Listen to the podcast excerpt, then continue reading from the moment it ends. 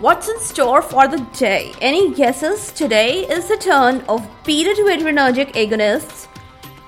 But yes, the difference is these are the long acting and the very long acting ones. Let's get started. Welcome all to Is Pharmacology Difficult podcast. I'm your host, Dr. Radhika Vijay, MBBS MD, Pharmacology, and this is the audio hub to get the best simplified basic tips, strategies, methods and lots of ideas to learn better, understand better, and make your concepts crystal clear.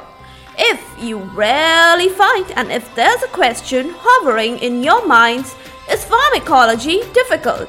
Lend your ears for a while and let in the magic of knowledge. Salmeterol is the drug that cuts the ribbon of today's episode. It's a long acting agonist drug with a very high level of selectivity for beta 2 receptors. The best uses they are seen in patients of lung pathologies, especially chronic obstructive pulmonary diseases, abbreviated as capital COPD. It works wonders when synergized with cholinergic antagonists, ipratropium, and also other drugs which are orally administered theophylline and these are all used in synergistic combinations for capital COPD patients. And for your utter surprise, salmeterol also helps by some anti-inflammatory properties. You might be wondering about its application in acute asthmatic attacks. Well, it's a nice information to know that beginning of effects they are quite delayed in case of salmeterol. Hence, it's totally unsuitable for treating the acute attacks of asthma. Now, many people suffer from irritating symptoms of asthma in the sleep duration, and these are often termed as nocturnal asthma. These patients are actually receiving their proper standardized therapies, but salmeterol helps a lot to curb down the nocturnal symptoms very, very effectively. Its maximum dosing should not exceed more than twice daily. You can give one dose in the morning and you can give another dose in the evening. And generally, the efficacy of salmeterol drug is enhanced in combination of inhaled corticosteroids.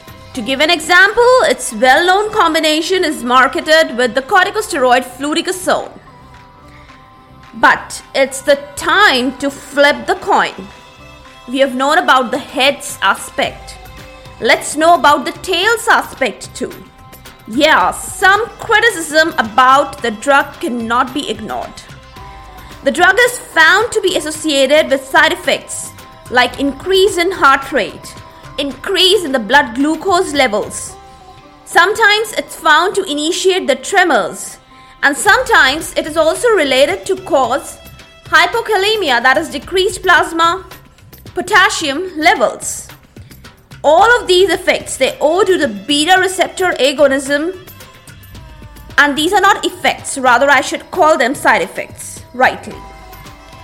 Now the data in research it also reveals that if the standard treatment of the patient is added upon with these long acting beta 2 receptor agonist drugs, I'm talking about salmeterol especially, then there are seen propensities of sudden fatal asthmatic attacks. That's very surprising. And for the same reason, the Food Drug Administration of United States it has placed black box warning on the drug labels of salmeterol, formoterol, and arformoterol. And their use is restricted as second line treatment when the subjects they are actually non-responsive or intolerant to inhaled corticosteroids. Now that's very comprehensible and i ought not repeat it. Let's jump over to discuss formoterol. Formoterol is a quickly acting drug. It rather it acts in minutes to show its wonderful bronchodilation effects and these effects they are very long lasting so two points. Very quickly acting and long lasting effects. So, just to revise, it's very beneficial to curb down the symptoms of nocturnal asthma. Now, one quick fact about the mechanism of formoterol. It's highly lipophilic, that is why it easily sits in the lipid layer of plasma membrane. From there, it is slowly and steadily released and it exhibits a very longer acting steady action.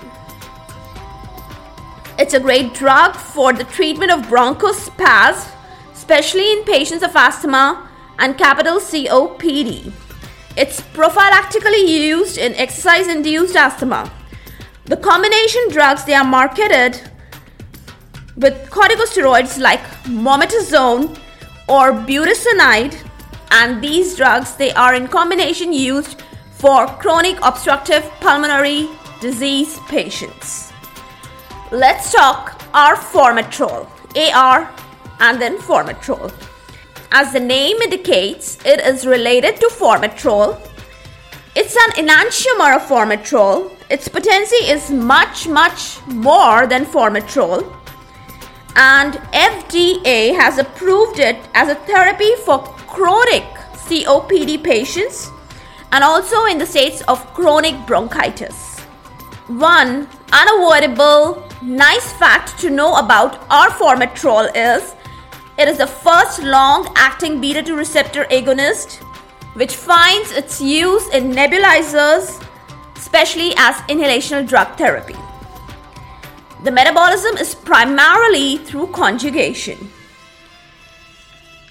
Now, the next class I'm going to talk about are the very long acting beta agonist drugs. That is, very long acting beta 2 receptor agonist drugs.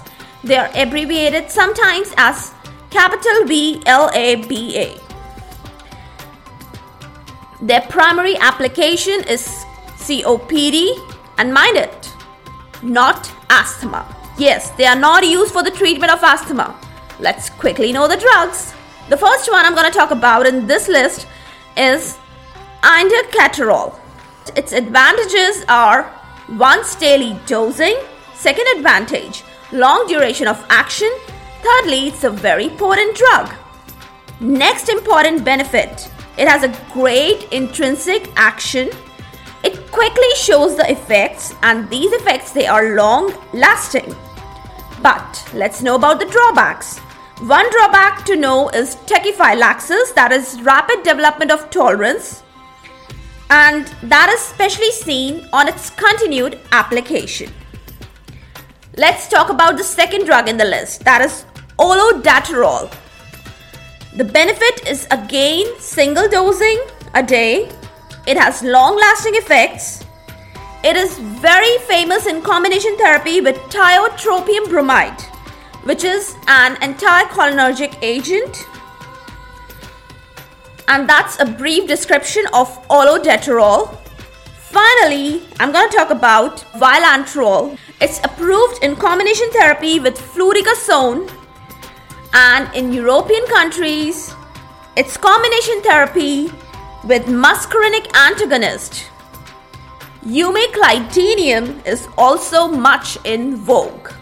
Well, these were so many novel drug bites that I have conveyed to you briefly, but they were so, so much to be known and they're so exciting.